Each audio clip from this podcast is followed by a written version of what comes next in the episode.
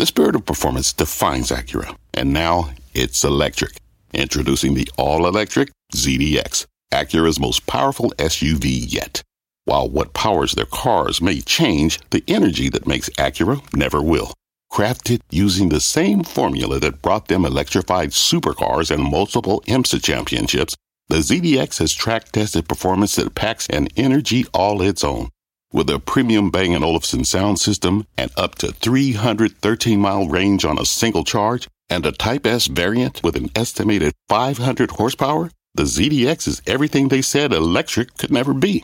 It was built with the driver in mind, just like Acura's been doing since the beginning.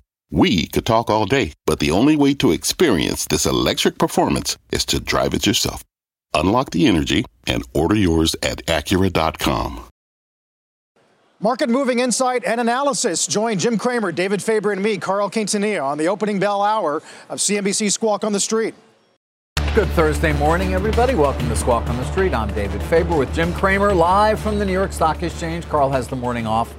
We got a big interview coming up in a bit. You're not going to want to miss Cisco CEO Chuck Robbins. This after the company did report results that are being met enthusiastically in the market, at least thus far. The stock looked to be up as much as 5% in the pre market. Speaking of the pre market, let's take a look at futures this morning, see how things are setting up. There you get a sense for it right there. Perhaps a modest uh, pop at the open. Our roadmap does start, though, not with the broader market, but with this little crazy pocket of it we call meme madness. Bed Bath & Beyond shares are tumbling in the pre-market this after Ryan Cohen reveals that he's going to sell his whole stake in the company.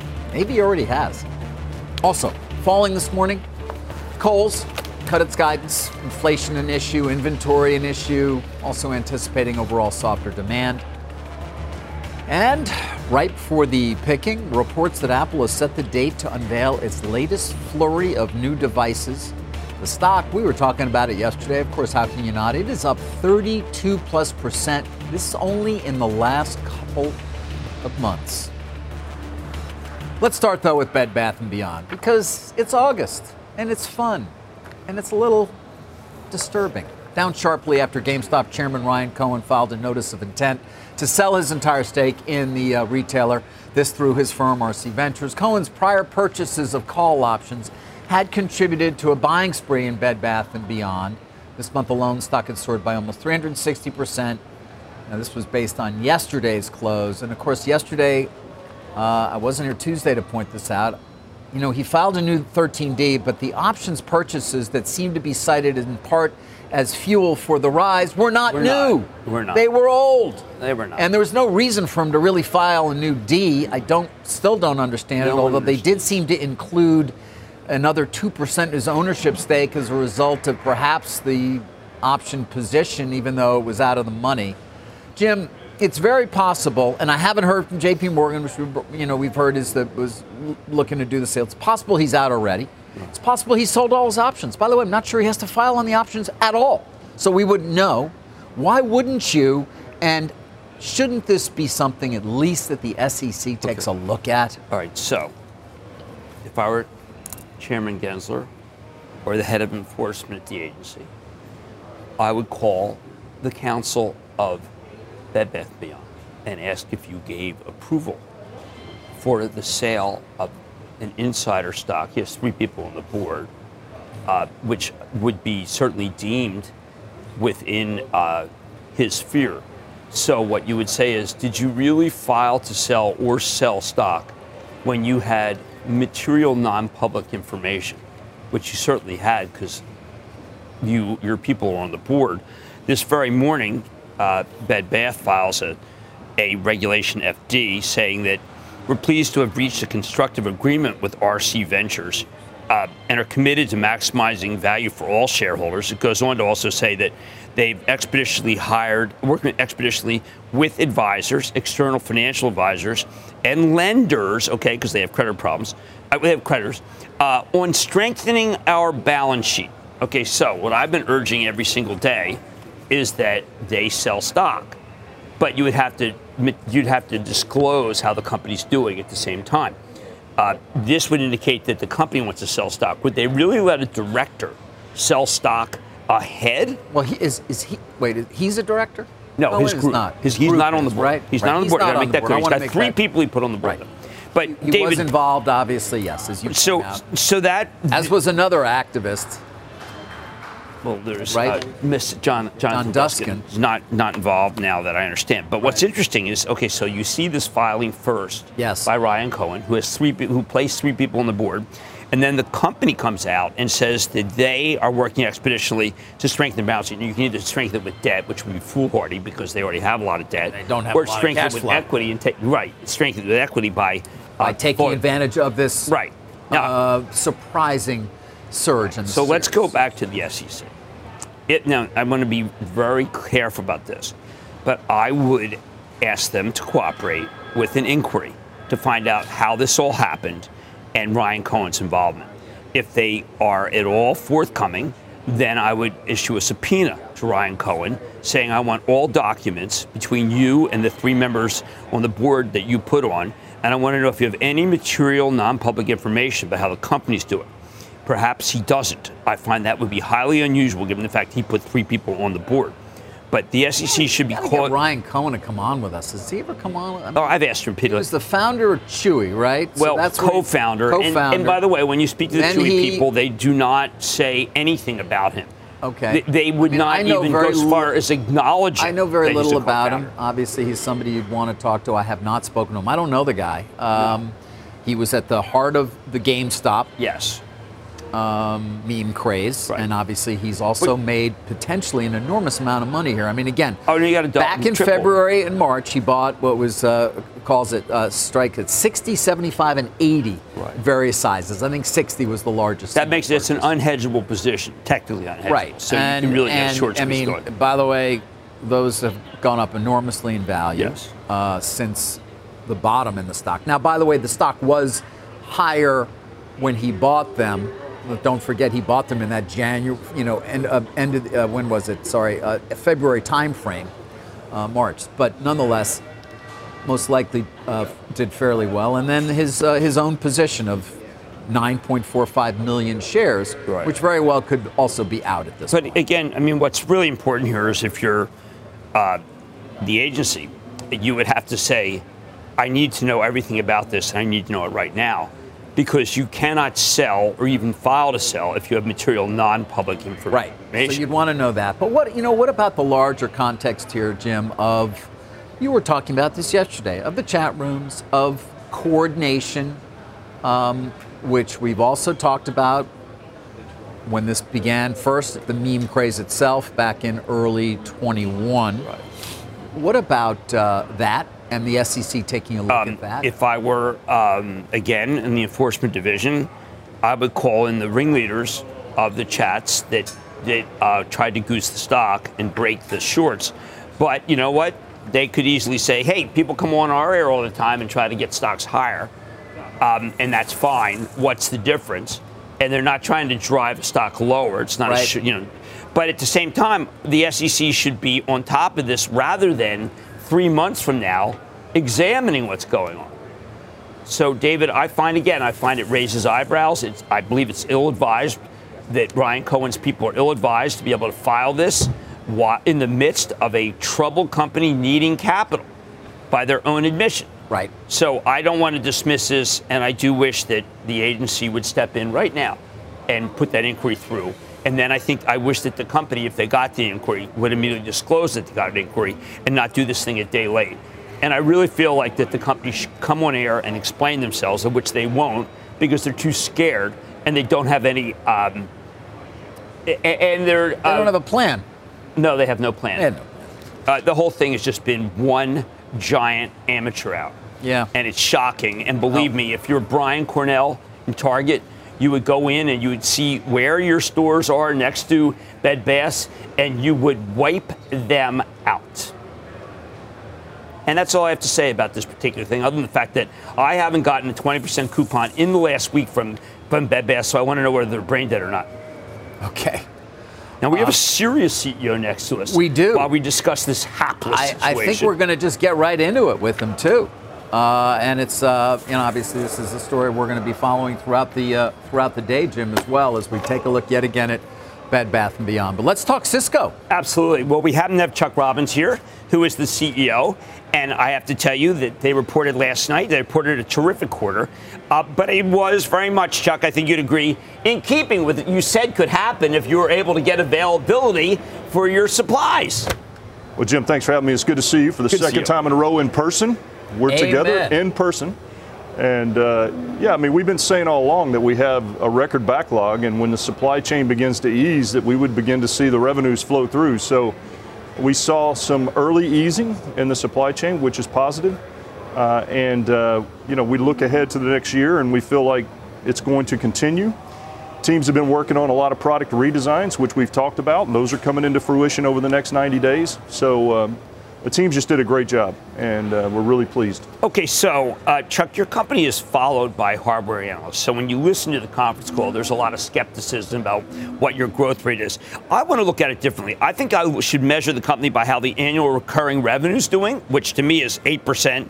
Uh, that's from services, which of course we're talking about a different kind of counting than what they're used to.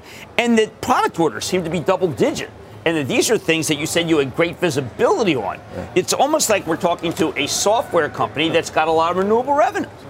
Well, you know, we were talking this morning with a team, and and for the first five years I was in this job, we were going through this transition of shifting to ratable revenue. We needed to get to more recurring revenue and subscriptions, and now we're at a place where 44% of our revenue is coming from recurring offers. And so the the annualized recurring revenue, the product side was up 13% this quarter, which is a real indication of future software growth. And uh, it's, uh, you know, we're beginning to see the benefit of what we've been working on for the last five, six years, and actually seeing some of this predictability come back now that supply chain is at least stabilizing and maybe easing a little bit. Can we talk more about that? Because the last time you were you joined us, it was a different story. It, was. wasn't that long ago. It was 90 days, or know. Uh, and so, what has happened? Because you know, we focused a lot with you on China. You seemed very uncertain as to what would open, when it would open. Yeah. Obviously, they were dealing with the lockdowns. So, take us through exactly what actually has happened. Well, if you recall last time, it was it was a very simple discussion. Yeah. It was a big number, but it was a simple discussion. We had two issues. We had a 200, 200 or 300 million dollar hit from Russia, Belarus, and we had uh, supply, uh, power supplies. And if you recall, we our quarter ended 30 days later than everybody else, so we were the first ones who came out and, and reported the implications of the China shutdown.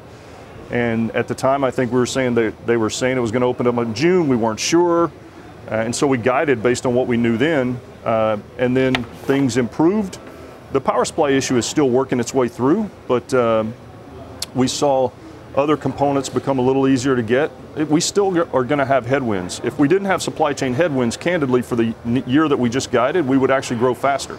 But um, and we may if the supply chain improves as the year goes on. But this is what we see today but it has significantly improved, at least from that time period that we last spoke. Certain aspects of it have gotten better.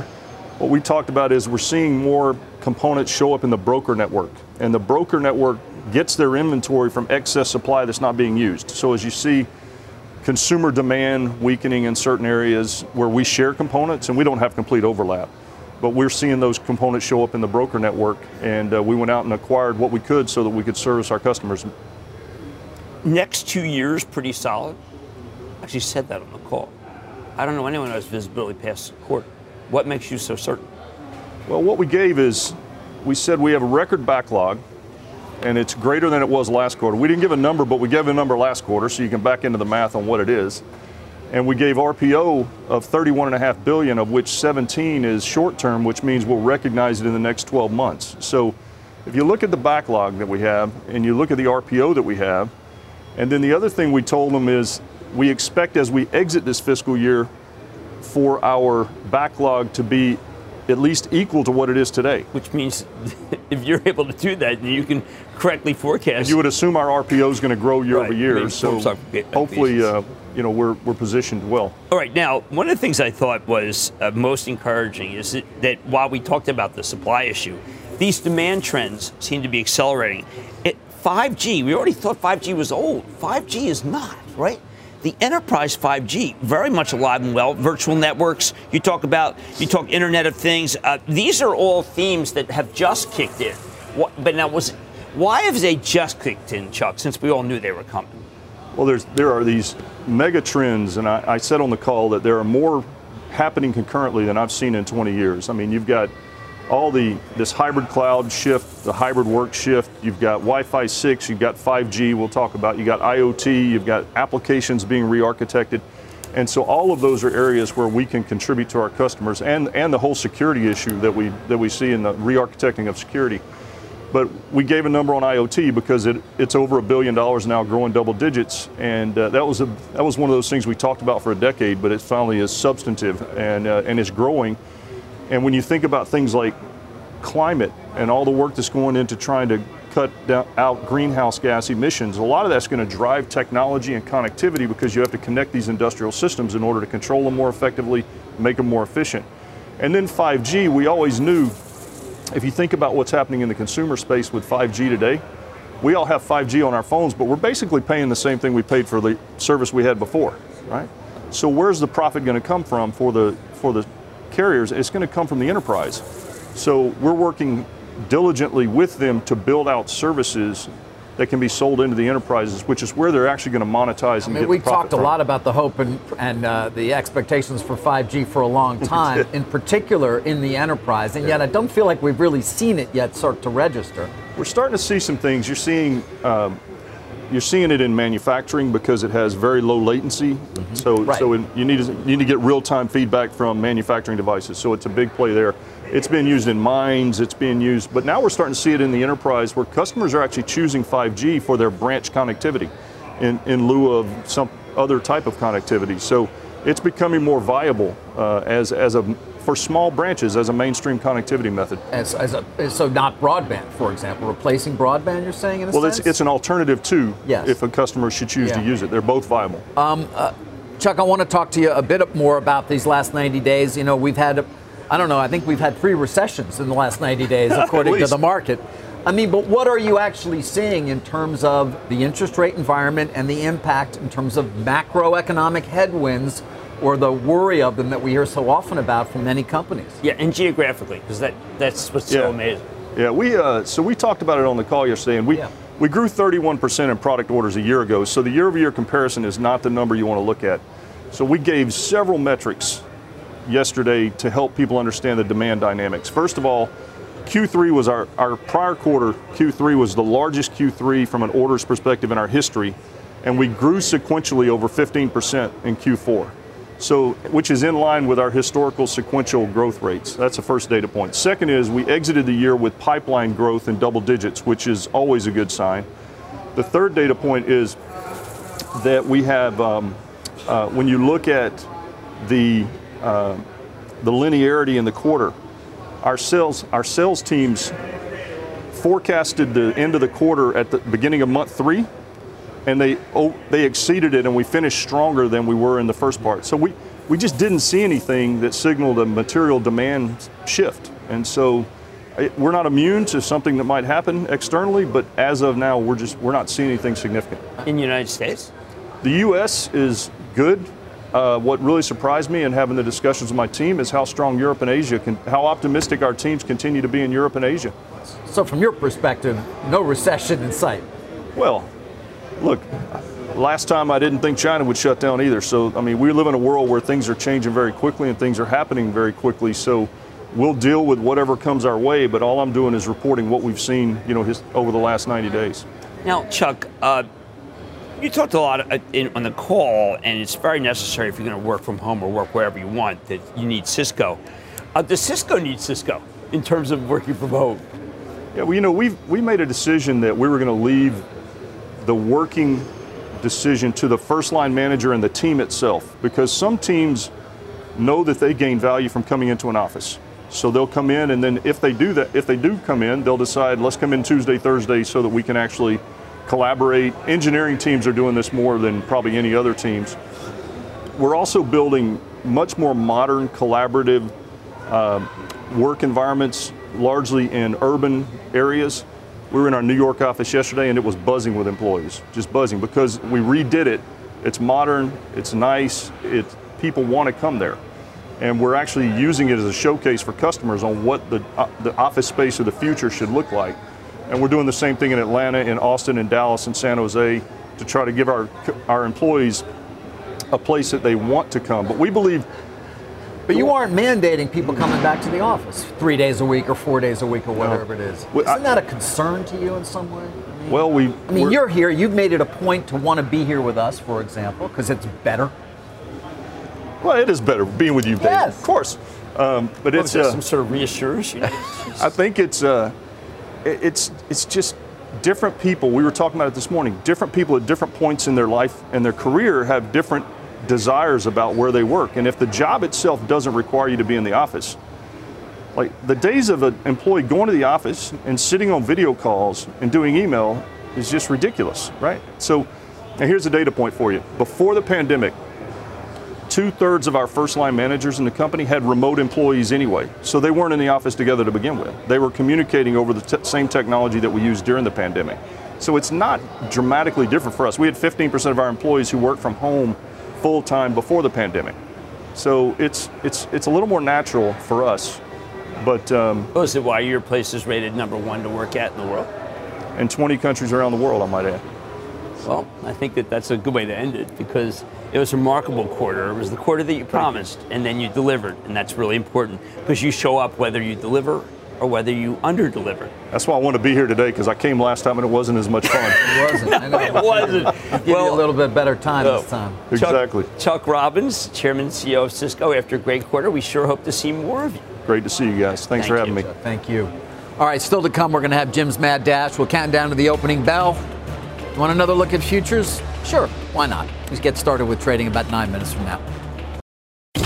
Electricity, a big idea that's inspired countless new ones. From powering the light bulb to virtually powering our entire lives. 30 years ago, State Street launched the SPDR S&P 500 ETF, SPY, a big idea that inspired the world to invest differently and still does. What can you do with SPY? Before investing, consider the fund's investment objectives, risks, charges, and expenses. Visit ssga.com for a prospectus containing this and other information. Read it carefully before investing. SPY is subject to risks similar to those of stocks. All ETFs are subject to risk, including possible loss of principal. Alps Distributors, Inc. Distributor.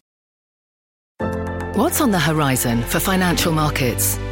At PGIM, it's a question that over 1,400 investment professionals relentlessly research in pursuit of your long term goals. Specialized across asset classes, but united in collaboration, our teams provide global and local expertise. Our investments shape tomorrow, today. Pursue your tomorrow with PGIM, a leading global asset manager. All right, we got an opening bell a few minutes away. You can see some of the movers. We'll certainly discuss Kohl's.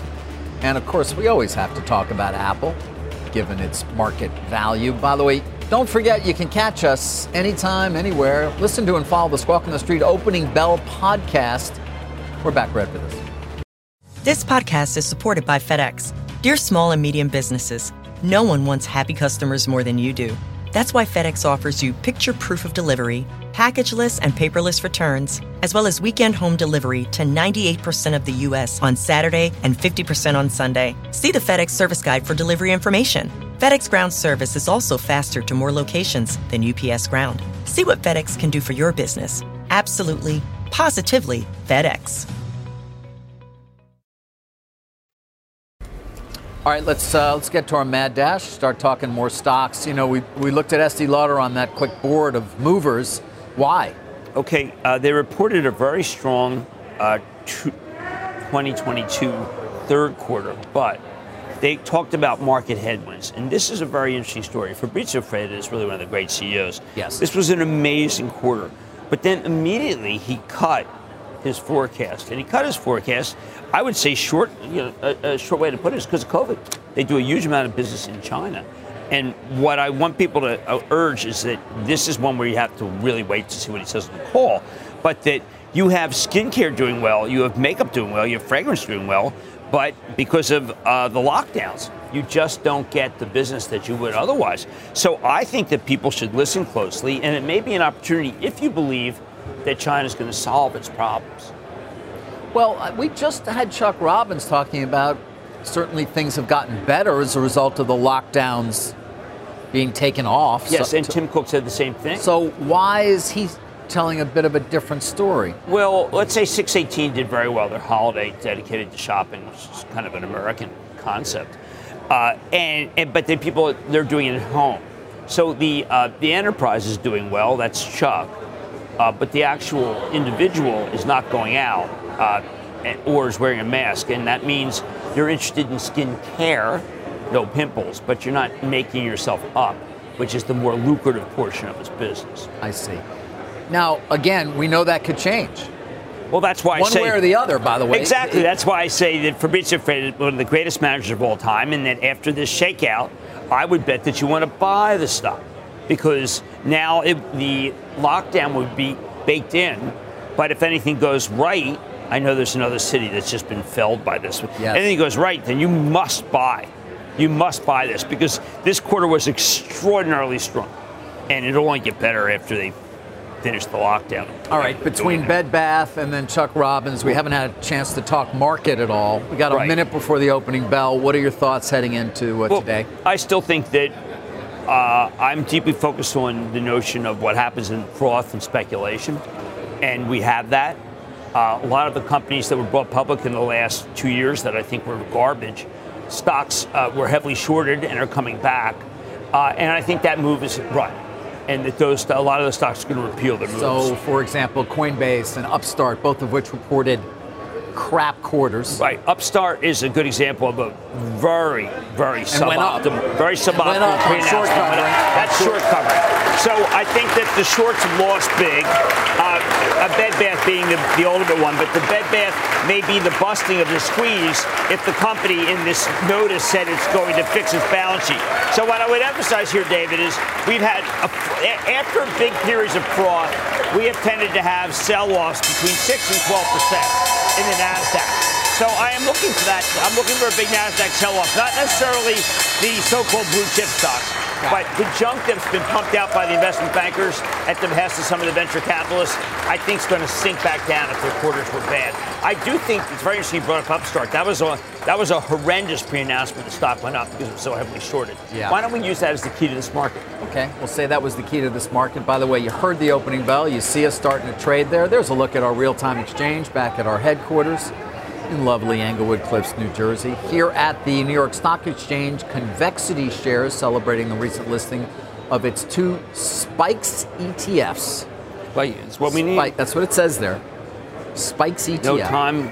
Whatever those Then are. the president- Over at the NASDAQ, WAG. It's got an exclamation point. WAG. Pets. I, actually, it is. Well- when my dog's tail, it's so, Yes, so Elanco's cute. had some bad They numbers. celebrate a recent so listing. Oh, via SPAC, by the way. That was also via via SPAC. SPAC. Well, that's. Yeah, Uh, anybody I who's watching our air for the last two years knows, well, we warned, warned, Look, warned, I or at least look I did. look, I- SPACs I- haven't done that well. No, wait, No. empirically, we have great indices. And CNBC SPAC Index says if you look at past performance, Yes. you would certainly steer clear of WAG. Yes, you would. Particularly post SPAC, as we created Post-SPAC, that, right. which is the two year period after the deal, after the closing. We wanted to see what is the real quality of these companies? What do they look like over time? And so we not we didn't just do SPACs that haven't announced the deal. We didn't just do SPACs that have announced the deal but haven't closed it. We also did, all right, you've closed your deal. You're now a public company. How did you perform? Right, we had Get- that's, look, we had Getty ring the bell. post SPAC index. Right, we had That Getty shows ring the bell. Yeah, Getty was very good. Getty was okay, but there And, you go. uh, right, you spent MP ten bucks. You have good. forty-five cents on the dollar if you held in there, listened to your sponsor, had faith in them, thought it was all going to be great, that they got a great company for you. They figured it all out.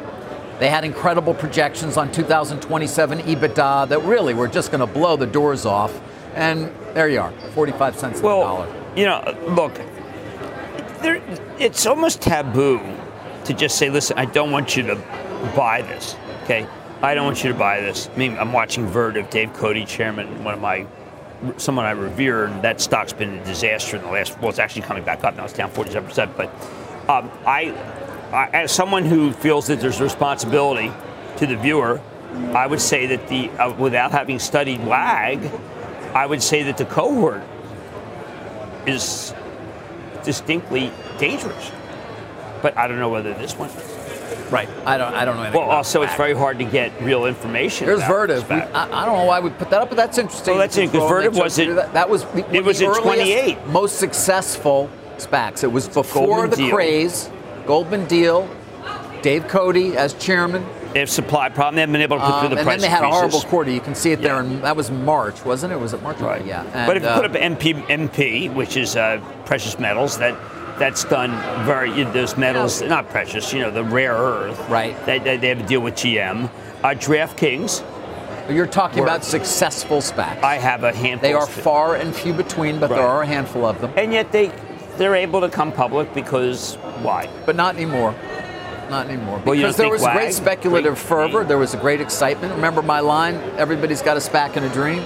Every How's- single person we knew was launching a SPAC At Joby. because it was an incredible money grab, and they saw that opportunity to make money despite the fact that your underlying stock might go down to three or four. We, the sponsor was still in a position to make money uh, when you look at the actual. Is it our responsibility to talk about how badly they've performed? Yeah, we, we have many times. All right, but let's move on to the broader market now and, and talk more about that. Uh, and let's start with Apple because it is um, the largest market cap company at about 2.8 trillion. It's had a great move, 32% just over the last couple of months, as we pointed out. Still down, but down 2.3% for the year as of this very moment. Obviously, far better than the more than 10% decline for the S&P. What do you think? I think that it, it- you always uh, should expect the unexpected. And I believe that they will be, uh, I hope that they will go out and talk about how much a customer's worth. But what's really important to me, what are they going to do financial? Because they own, I mean, I do use Apple Pay every time. It's just the way I do things now. Dude, I would love to be able to bank at Apple. I don't know why I have to bank at my current bank. Why can't I just bank with Apple? It's got a better brand name than my current bank. I would not worry about the balance sheet. They got the best balance sheet. Uh, they do buy now, pay later. But it would be remarkable. do, Jim, is still in in uh, in uh, trying to sell phones. I'm try, I was trying No, to think of a better way to sell to that. sell Everything technology. they do is, sell is- technology. right is in service of actually Well, the, one- the it- underlying product. Well, which it, is look, it can cross over. I mean, the blade, I spend so much money on the blades, and the razors I just kind of keep. Yeah. And the blade is Gillette. That's the business. I know. So, I mean, they have a. This is a great purveyor of services. It Uh, the services had not been thought of as being. I, I keep hoping that Apple Plus will buy the football package. That has not happened. all understood but even apple plus even you know you're you're getting it but really it's also just to make sure you spend more and more time using your device well, is that Uh, what is, and a, ca- way, what is a have- cable company? We have talked about services What's a cable and how company do? important they are to Apple and the recurring cash flow from services and the fact that that gets a higher multiple from investors because it's not going away. It's not based on how many people are going to buy a new phone this uh, this year. Well, it look, Moving strongly into financial services may not be a core competency. Well, I think that the people who use their credit do their credit cards, Goldman Sachs, I want to know if they can bring that in house. I don't know if they can, uh, but I do think that their core competency was not uh, great productions. And I find Apple Plus, I watch it tr- uh, in a tremendous amount. What are you watching right now? Anything good? I'm still focused on the Bear, Hulu. I love the See, Bear. you didn't I even didn't name watch it. the. You didn't even name a show. well, I watched Ted There's Lasso. Severance, people like that one. I thought Severance was good. Tehran actually I've enjoyed. I didn't. I didn't get into Tehran. you I just couldn't get into Oh, it, I like no. that. Um, you know, people were very excited about the la- conclusion of Better Call, Call Saul. yeah, that's not an Uh, Apple those- show either. No. Oh, all right. Yeah, look, you're no, naming I'm- shows that aren't Apple. All right. So All right, you know. let me back up. How about they have? Um, You don't they're have doing any- sports. They're doing haven't- you sports. haven't How about watched any baseball? Apple Plus That is such a. You know, you are just. But this is like Jimmy Carter. I like all the Bob Dylan songs. I love songs. that Apple Plus. All right, name a show. I can't. Oh, no, come on. I mean that. That's oh, not fair. I'm just having fun with you. You all right? Oil's up. Yeah, there you go. Oil's up. Oil's. Nvidia, And we so got is Exxon. reassurance. So is Exxon and Chevron. Uh, PepsiCo is the best of the consumer product stocks, and I want to look at that because that's a metaphor for this market, David. Why is it a metaphor? Because they put through multiple price increases, and yet almost everything that they, that they put into is starting to come down in price.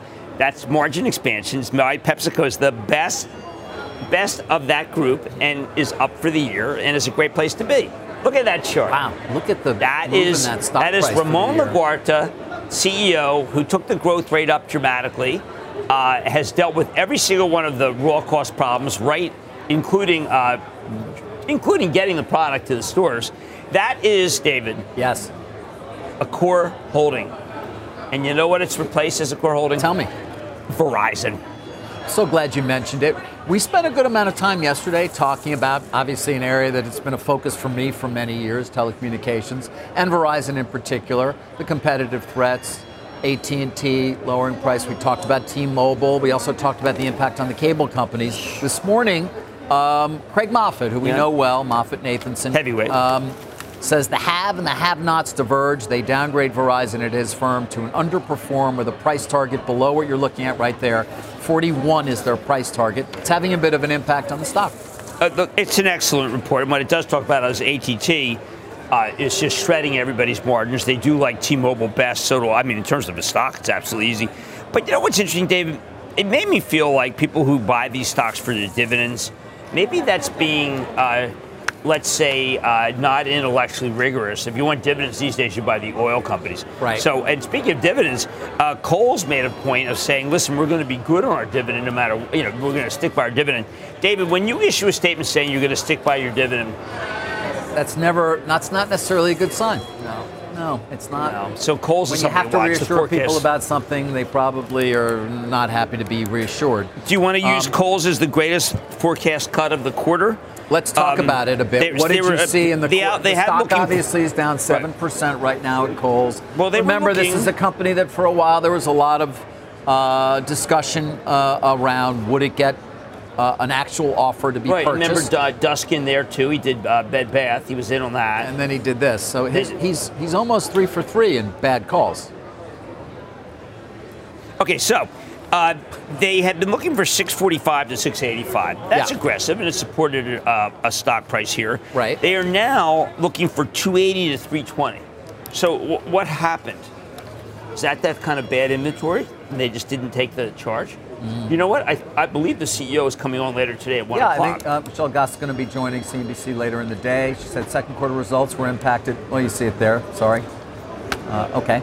I think you want to buy TJX off, off of that company because of excess inventory. excess inventory. We Oh, talked see. about I don't know. TJX yesterday, look, and by the way, that you know- stock ended uh, higher, I believe, on- Yes. on the day. Well, TJX was a, a very downbeat uh, number, but then the CEO is basically giddy on the call about all the different merchandise coming his way. And excellent comps going to realize why that stock's going to, right to 75.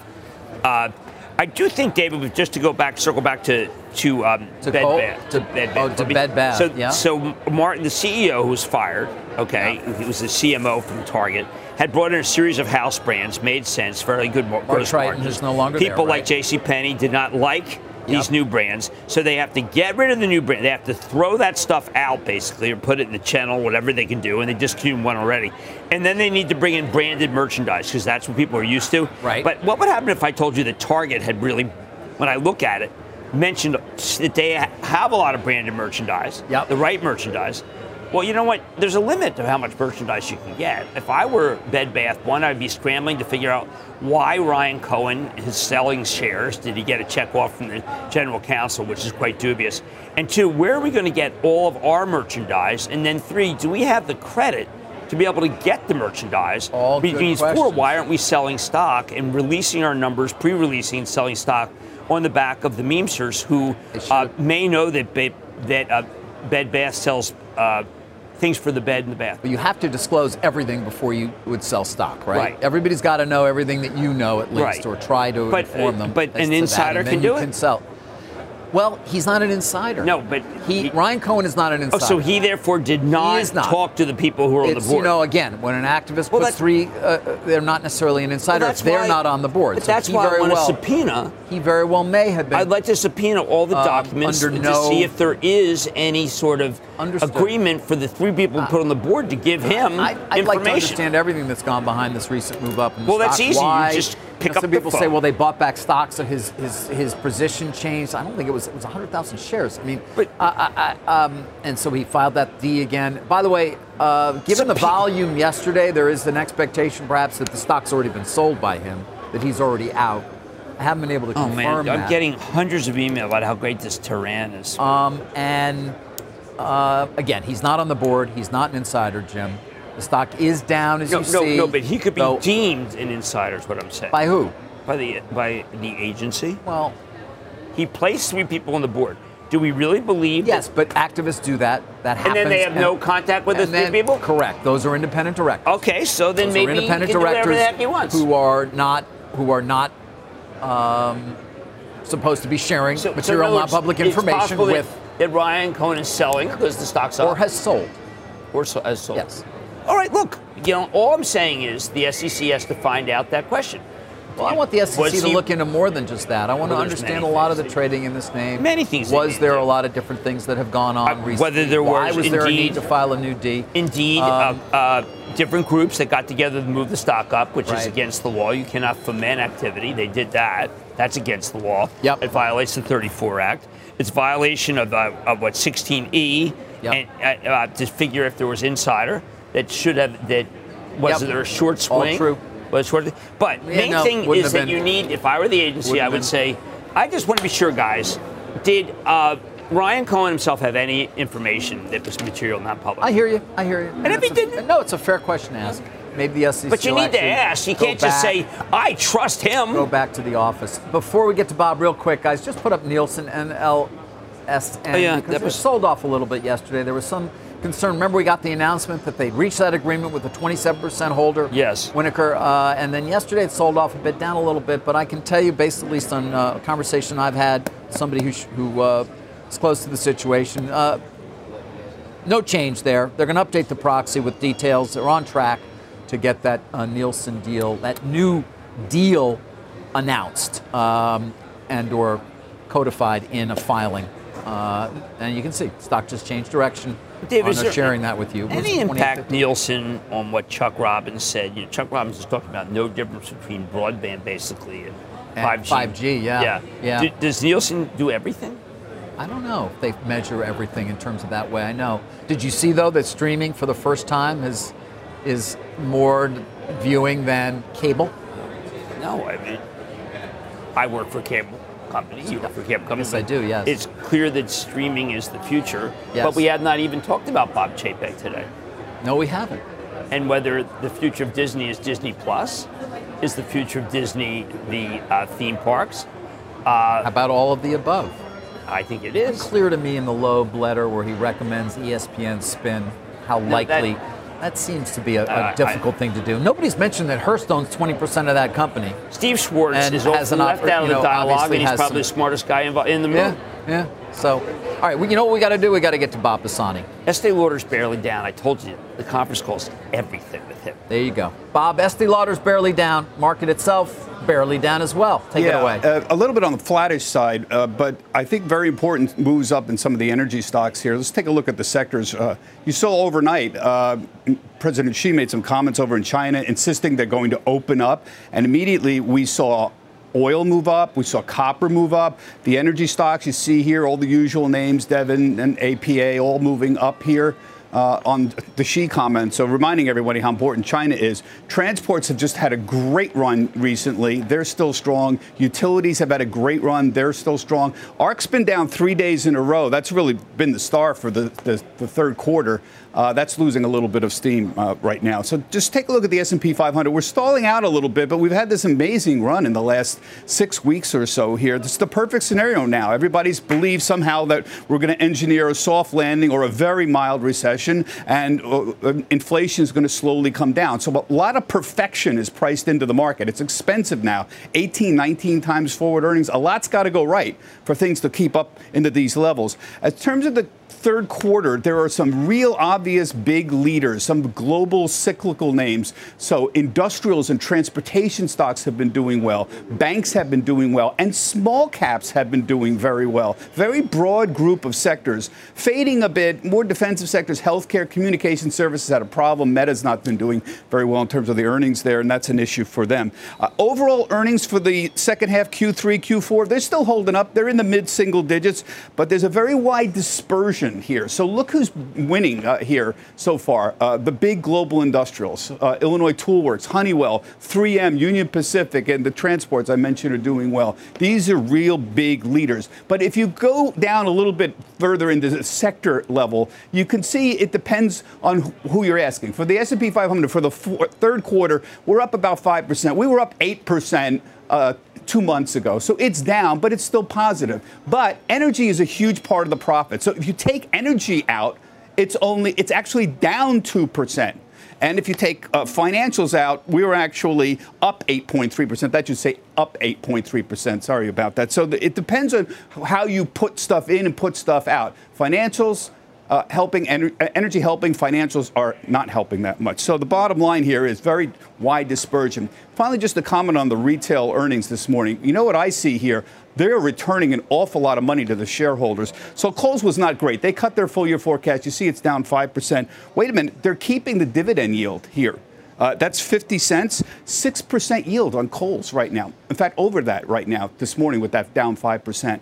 Tapestry was a little bit better. They had good numbers overall. They were they were above consensus, but they're raising the dividend 20% for Tapestry and they're repurchasing 700 million dollars in shares this year. So you add this up, David, Tapestry's got a 10 billion dollar market capitalization. They're returning do the math here, 700 million uh, in buybacks and uh, probably close to another 300 million in, in dividends. That, that's a billion dollars. This is a $10 billion market cap company that's returning a billion dollars in, in money to shareholders this year. That's an awful lot, David. If you consider it, uh, we're going to be over a trillion dollars in buybacks this year for the overall S&P 500. A lot of money going back to shareholders. David, back to you. Yeah, and soon enough, a little bit of that going to the federal government. Right? Oh, great. One percent of a trillion is a good amount of money. It's a billion. Well, it's remember it's the uh, it's the inflation act. It's the right? Inflation Act with the 1% tax on share buybacks. All right, before we head to break, let's give you a look at the bond market this morning. Uh, how are treasuries faring this morning? Well, yields, there you go. Uh, we've been keeping a close eye on that two year note. Of course, yesterday it had hit a, a recent high, uh, but backed off a bit now at 322, and you see the 10 year 2.853% is what you will uh, get on that. We'll be right back. I want to get to Jim and what's on Mad One. Also, uh, say yes, one percent of a tri- of a trillion in buybacks is ten billion. That's a lot of money. You would think that I'd be able to do simple Don't math. be too hard on yourself. Um, okay. I've got just to move on quickly. That's what you do in this situation. Tell me. A Generac, which Yes. is one of my favorites because it's in the new world of the of a weak electric grid. This is probably what you have, and uh, Synopsys, which is a story I just I just looked at it. It was an unbelievable quarter, and I just felt we should put them on. I'm looking forward to the applied material quarter after the close, by the way. Okay, applied material after the close. Two good guests on Mad Money, which is right over there from the New York Stock Exchange Thank you so much. We'll keep an eye on shares of Bed Bath and Beyond. How And could we not? whether the agency is going to step in. yes, and whether the SEC will at least take a look. Keep it here. You've been listening to the opening bell on CNBC's Squawk on the Street. This podcast is supported by FedEx. Dear small and medium businesses, no one wants happy customers more than you do. That's why FedEx offers you picture proof of delivery, packageless and paperless returns, as well as weekend home delivery to 98% of the U.S. on Saturday and 50% on Sunday. See the FedEx service guide for delivery information. FedEx Ground service is also faster to more locations than UPS Ground. See what FedEx can do for your business. Absolutely, positively FedEx.